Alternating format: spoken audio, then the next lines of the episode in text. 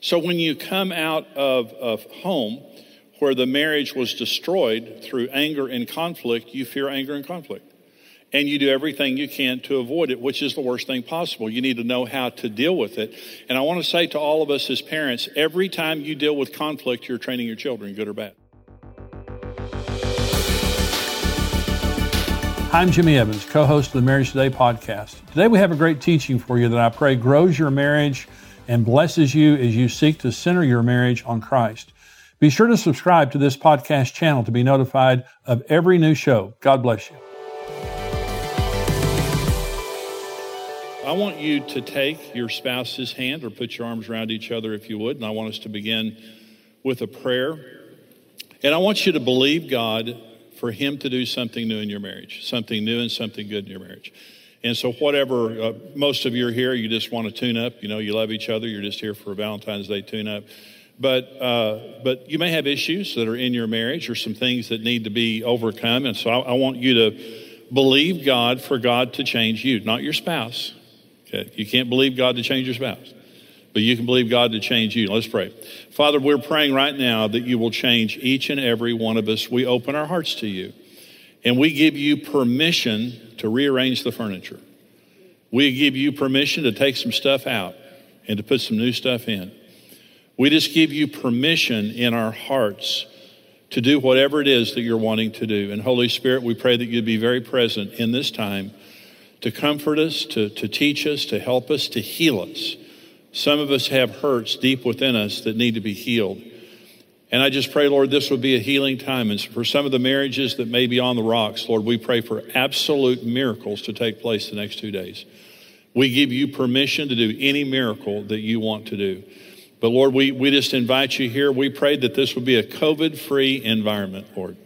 Every, every host site, every home here, we just pray total, total protection that the only thing to be spreading here is the love of Jesus and nothing else. But Lord, we, I just pray blessing on these precious couples and everyone who's taken so much time and effort to get here. Lord, I just pray your blessing on them and on this time in Jesus' name. Amen. You got to kiss each other and you got to take your mask off to do that. Oh, there you go. There you go. Okay. Well, this first uh, little session here, I'm going to talk about uh, disarming anger and resolving conflicts. I thought that's the best way to start a marriage conference is just in case you have a little tension, you know, that in your marriage, things you're working through, I want to help you to, to learn to deal with anger and resolve conflict in marriage. Now, I came out, Karen and I came out of very dysfunctional homes growing up. And I think my family may have been the most dysfunctional in the world about dealing with anger because in my family growing up, you, when you were angry with someone, you didn't look at them. I never one time in my home growing up ever saw anger resolved properly. When someone was mad at you, they wouldn't look at you. And then when they were over it, they'd start looking at you again. If that's the craziest thing. Well, Karen's family, they were, they were very different than that. They were kind of yellers and screamers and stuff. And so in Karen's home, the first time I went over to Karen's home when we first started, you know, dating, uh, they would be crying and yelling at each other and stuff like that. And I just thought these people are crazy.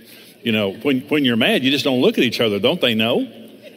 And but they would, but, but 10 minutes later, they would be over it and they would be crying and hugging each other. And so it was much healthier.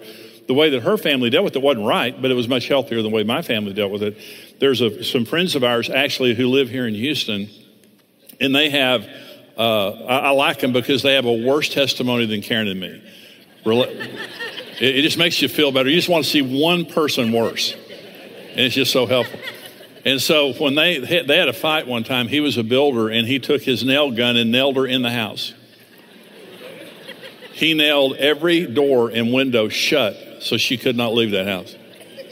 And they now have a marriage ministry, and he teaches men how to nail their wives in the house, and she teaches women how to get out.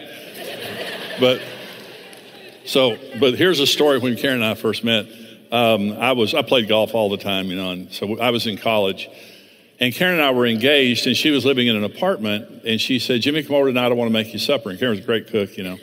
So I was playing golf with my friends. And she said, be over at 6 o'clock tonight. So I was playing golf with my friends. So about 30 miles away. And it was about, oh, five o'clock. And uh, I was 30 miles away, and I had like five golf holes left in the round. And I looked down at my watch.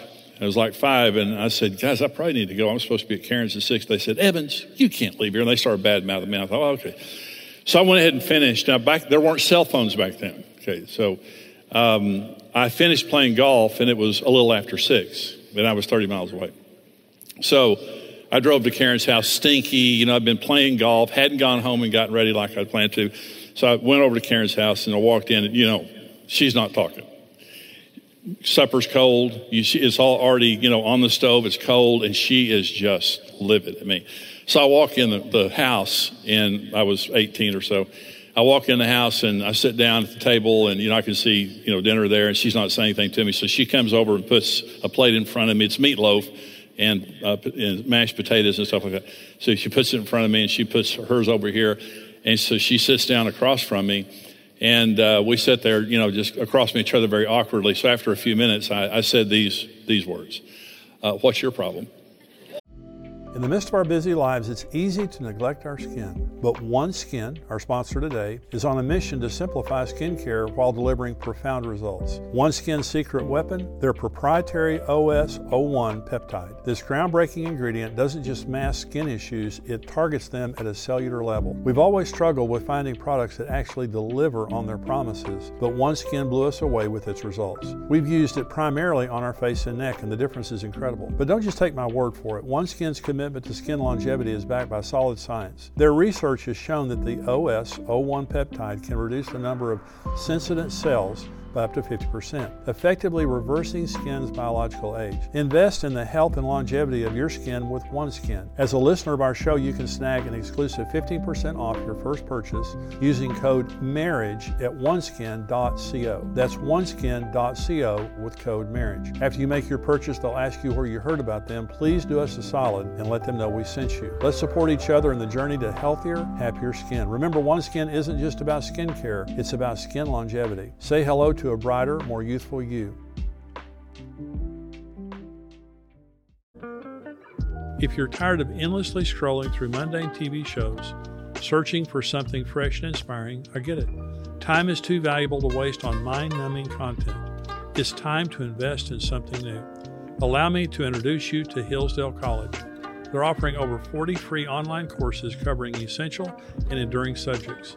Think C.S. Lewis, the Book of Genesis, the essence of the U.S. Constitution, the rise and fall of the Roman Republic, and the ancient Christian church. And here's the kicker these courses won't cost you a penny, they're absolutely free. Now, I want to share a personal recommendation American Citizenship and Its Decline with Victor Davis Hanson. In this insightful eight lecture course, Victor explores the history of Western citizenship and the challenges it faces today from the vanishing middle class to the rise of globalist organizations, and much more. Here's the deal, friends. Head over to hillsdale.edu forward slash marriage right now to kick off your free course. It's simple to get started and it won't cost you a dime. That's hillsdale.edu forward slash marriage, the gateway to beginning your learning journey. Don't miss this chance to invest your time in something truly meaningful. Join Hillsdale College and let's start expanding our horizons together.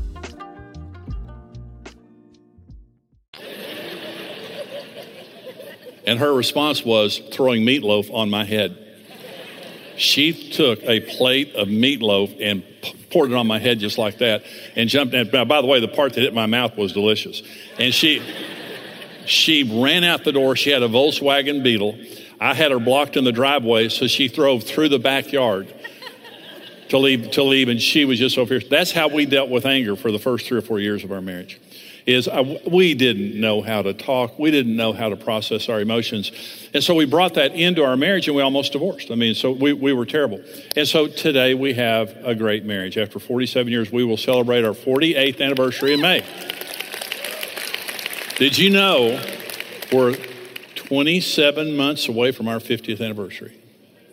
Am I too, I'm way too young for that. Old, old people are married 50 years. So I want to talk about the four don'ts of dealing with anger. I want to talk to you about how to deal with anger. And the Bible puts it in a negative. That's why I'm putting it in a negative.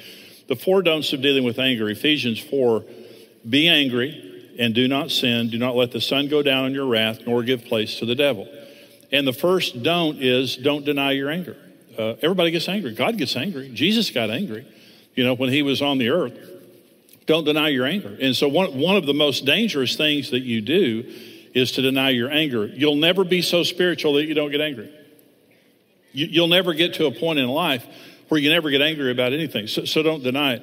And so, the most destructive force in marriage is anger. Anger is toxic. You have to, good marriages have anger, but you know how to process it. It comes in and it goes out. Bad marriages have chronic anger housed within them, and it just destroys you in so many different ways. Children of divorce, I know many of you here are children of divorce. Children of divorce have a much harder time dealing with anger than other people. There's a book called The Unexpected Legacy of Divorce by Judith Wallerstein and Sandra Blakeslee. And they, do, uh, they document their findings that children of divorce have a harder time. So maybe you're married to a child of divorce, maybe you are a child of divorce. Listen to this excerpt from their book. Because children of divorce don't know how to negotiate conflict well, many reach for the worst solutions when trouble strikes. For example, some will sit on their feelings, not mentioning complaints or differences until their suppressed anger blows sky high. Others burst into tears and are, and are immobilized or retreat into themselves or the next room and close the door. But the most common tendency is to run away at the first serious disagreement and wrestle with unconscious demons. This is because, from the perspective of a child of divorce, any argument can be the first step in an inevitable chain of conflict that will destroy the marriage. So, when you come out of, of home where the marriage was destroyed through anger and conflict, you fear anger and conflict and you do everything you can to avoid it, which is the worst thing possible. You need to know how to deal with it. And I want to say to all of us as parents every time you deal with conflict, you're training your children, good or bad. You are, you are your child's role model, just like my parents were my, my role model, and how not to deal with anger in their case one of the most important things that parents do is just teach your children the basics of life. And here's how we deal with anger. We deal with it as adults, but we don't deny our anger. In, in dysfunctional homes, anger is, uh, is illegal. But in functional homes, it's okay to be angry. Okay, so be angry.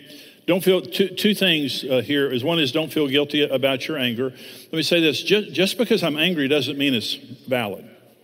There are many reasons that we get angry. It could be that I have a legitimate violation. It could be you violated my boundaries.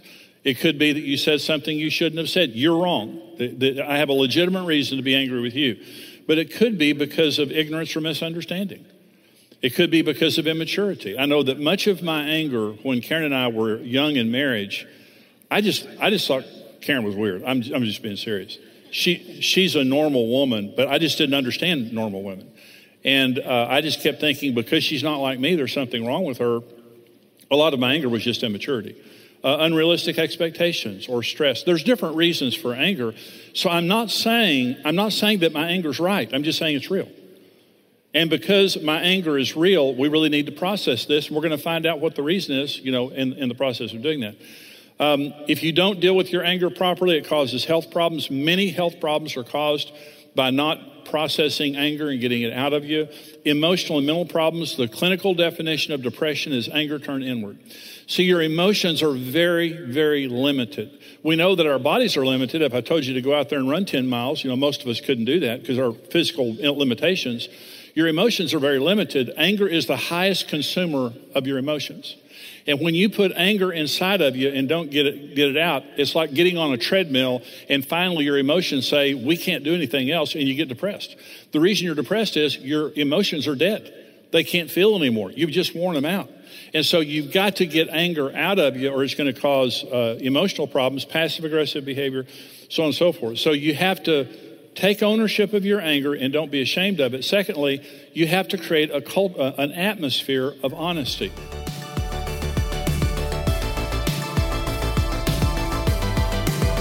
Hey, this is Brent Evans with XO Marriage, and I want to thank you for listening to the Marriage Today podcast.